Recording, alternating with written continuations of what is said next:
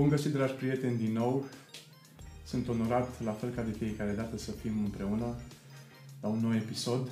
Sper că sunteți bine, sper că ați făcut uh, față provocărilor din viața voastră pe care le-ați avut de la ultimul episod și până acum. Vom continua să răspundem la întrebări, așa că haideți să auzim întrebarea sau întrebările de astăzi. Salut Ionică! Numele meu este Valentin și în ultimii ani am lucrat ca și manager pentru diverse echipe de dezvoltare și testare software. Bazat pe experiențele pe care le-am avut și bazat pe diverse lucruri pe care le-am văzut, diverse situații, uh, atât pe partea de succes cât și pe partea de eșec, aș vrea să te întreb dacă leadership-ul este ceva absolut sau nu. Dacă este ceva pe care trebuie să-l adaptezi la context sau nu. Și în cazul ăsta, dacă un leadership trebuie adaptat la context, mai este el leadership sau nu? Mulțumesc! Da, îmi place să mulțumesc de fiecare dată pentru întrebările prietenilor mei. De ce? Pentru că în felul acesta uh, verific și eu dacă am un răspuns și am ocazia să și testez răspunsul pe care l-am. Posibil să nu fie cel mai bun răspuns, Însă uh, îmi place să verific, inclusiv din activitatea profesională și din experiența mea, cam ce se poate aplica uh, din ceea ce cred eu despre un anumit lucru. Referitor la întrebările de astăzi, uh, ceea ce pot să spun eu e că atâta timp cât leadership-ul nu este o știință exactă și atâta timp cât în spatele lui stau niște oameni care au principii adevărat, însă sunt supuși slăbiciunilor uh, și atâta timp cât uh, leadership-ul, da, cred că este adaptabil, nu aș putea spune despre el că uh, este un absolut. Din potrivă, leadership-ul performant sau liderii de, care fac performanță în leadership, cred că fac asta tocmai pentru că reușesc au abilitatea de a adapta, și o să vedem imediat câteva stiluri de conducere, de a adapta stilul de conducere potrivit la contextul și oamenii pe care îi conduc. Uh, deci nu cred că leadership-ul este absolut, tocmai din aceste două motive. Nu este o știință exactă și în spatele lui stau oameni care au slăbiciuni. Uh, nu sunt ei absoluți, dacă nu sunt absoluți, n-au cum să producă un absolut. Uh, și da, dacă, chiar dacă leadership-ul este adaptabil sau trebuie adaptat, uh, eu consider că leadership-ul rămâne leadership.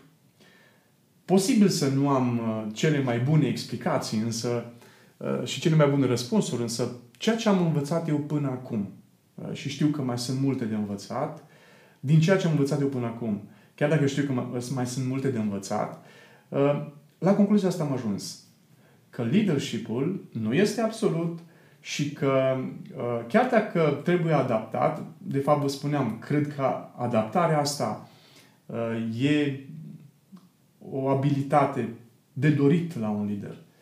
Capacitatea și abilitatea de a ști care dintre stiluri de conducere trebuie adaptat la context și la oamenii pe care îi conduce. Când vorbesc despre stiluri, uh, Uh, posibil să fie mai multe, însă cele mai întâlnite sunt cele șase stiluri, două dintre, uh, două dintre ele sunt numite, supranumite, corect sau incorrect, stiluri negative, uh, cu referire la stilul promotor și stilul dominator și mai sunt patru stiluri, stilul de rezonanță, li se spune. Și am să le enumer și am să le explic foarte scurt pe fiecare. Primul stil este stilul vizionar. Uh, stilul vizionar este uh, acel stil prin care liderul își cunoaște foarte bine viziunea, știe unde vrea să ajungă cu echipa, e foarte bine definit obiectivul și reușește să transmită viziunea asta într-un mod uh, ușor de acceptat de către oamenii pe care el îi conduce. Apoi este stilul uh, sfătuitor sau stilul consilier. Acest stil are la bază abilitatea, capacitatea, uh, dedicarea liderului, de a alinia, de a alinia dorințele oamenilor pe care el îi conduce cu obiectivul companiei sau cu obiectivul echipei.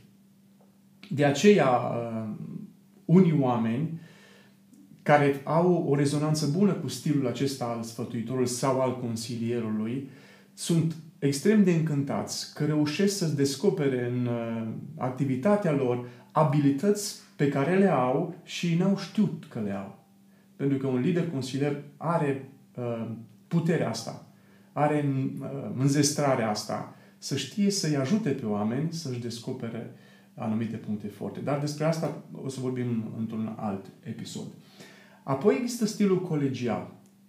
Stilul acesta este uh, un stil în care liderul este preocupat ca oamenii uh, din echipa lui să-și manifeste o colegi- colegialitate uh, sănătoasă.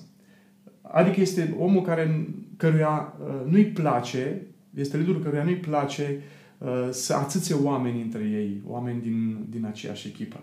Este acel lider care se ocupă de conflicte înainte ca ele să, uh, să degenereze sau să se accentueze. Este liderul care uh, se ocupă de la început de un conflict, din faza incipientă, încercând să înțeleagă uh, sursa conflictului, încercând să înțeleagă, să înțeleagă pe cei care au conflict, încercând să-i asculte pe cei care au conflict. În fine, stilul acesta colegial creează foarte multă rezonanță între oamenii uh, care se simt bine uh, din punct de vedere social în preajma celorlalți. Și apoi mai există stilul democratic. Uh, stilul democratic probabil că nu este foarte caracteristic uh, în cultura românească, însă am întâlnit lideri care își întreabă oamenii din subordine cum ar fi mai bine. Una dintre uh, frumusețile, dacă vreți, acestui stil e că în momentul în care participi la un, o ședință, de exemplu, o întâlnire cu echipa ta, uh, întotdeauna stilul democratic sau liderul care aplică stilul democratic este liderul care vorbește ultimul. Foarte mulți nu-și dau seama de uh, avantajul acestui fapt uh, și dacă ar fi să, uh, să enumerăm două dintre avantaje, unul la mână. Uh, în momentul în care vorbești ultimul, afli până la sfârșit, până să spui tu opinia, care este opinia lor. Și ți este mult mai ușor să adaptezi, uh, să-ți adaptezi discursul sau, uh, știu, sursa de motivație după ce vezi opinia lor. Și apoi știi foarte bine care sunt oamenii care ar putea fi diferiți în, uh, în ceea ce vrei tu să propui și să știi cum să vorbești cu ei. În fine, cele patru stiluri uh, pe care le-am amintit până acum, uh, specialiștii spun că sunt stiluri care creează foarte multă rezonanță. Celelalte două pe care le-am amintit la început, promotorul și dominatorul, de exemplu, în cazul promotorului, poți să obții rezultate. Ce înseamnă promotor? Este liderul acela care Uh, vine cu obiective foarte promițătoare sau foarte îndrăznețe. Ei, liderul acela uh, poate să obțină cu echipa lui uh, rezultate performante în cazul în care oamenii din subordinea lui sunt oameni motivați și oameni cu capacități. Oameni, oameni suficient de motivați și suficient de abili în ceea ce li se cere să facă. Stilul dominator, și din păcate uh, foarte des întâlnim stilul acesta în companiile, eu zic că nu doar românești, nu vreau să dramatizez și să ducem direcția într-acolo, însă le întâlnim, întâlnim foarte des uh, acest stil al persoanei care impune. Uh, sintagma care se folosește, faci cum îți spun eu, pentru că eu sunt șeful. Sau faci așa cum îți spun eu și punct. Sunt situații în care stilul acesta dominator poate aduce rezultate și anume în cazul persoanelor cu un comportament dificil, rebel. Uh, pentru că noi avem tendința, și fac aici o paranteză, avem tendința să spunem că oamenii sunt dificili, că oamenii sunt rebeli. În felul acesta, punând etichete, iar în momentul în care punem etichete, ne va fi mult prea greu să ne raportăm corect la persoane. Nu oamenii sunt rebeli, ei au un comportament rebel. Nu oamenii sunt dificili. Ei au, un, ei au un comportament dificil de abordat. Nu oamenii sunt leneși. Ei au un comportament leneș. Posibil să nu fiți de acord cu asta, însă uh, faceți un test și vedeți ce se întâmplă în momentul în care nu mai etichetați persoana, ci identificați comportamentul. În momentul în care veți face asta, după părerea mea, uh, veți reuși să gestionați mult mai ușor oamenii cu comportamente dificile. Oamenii nu au valoare datorită a ceea ce fac. Valoare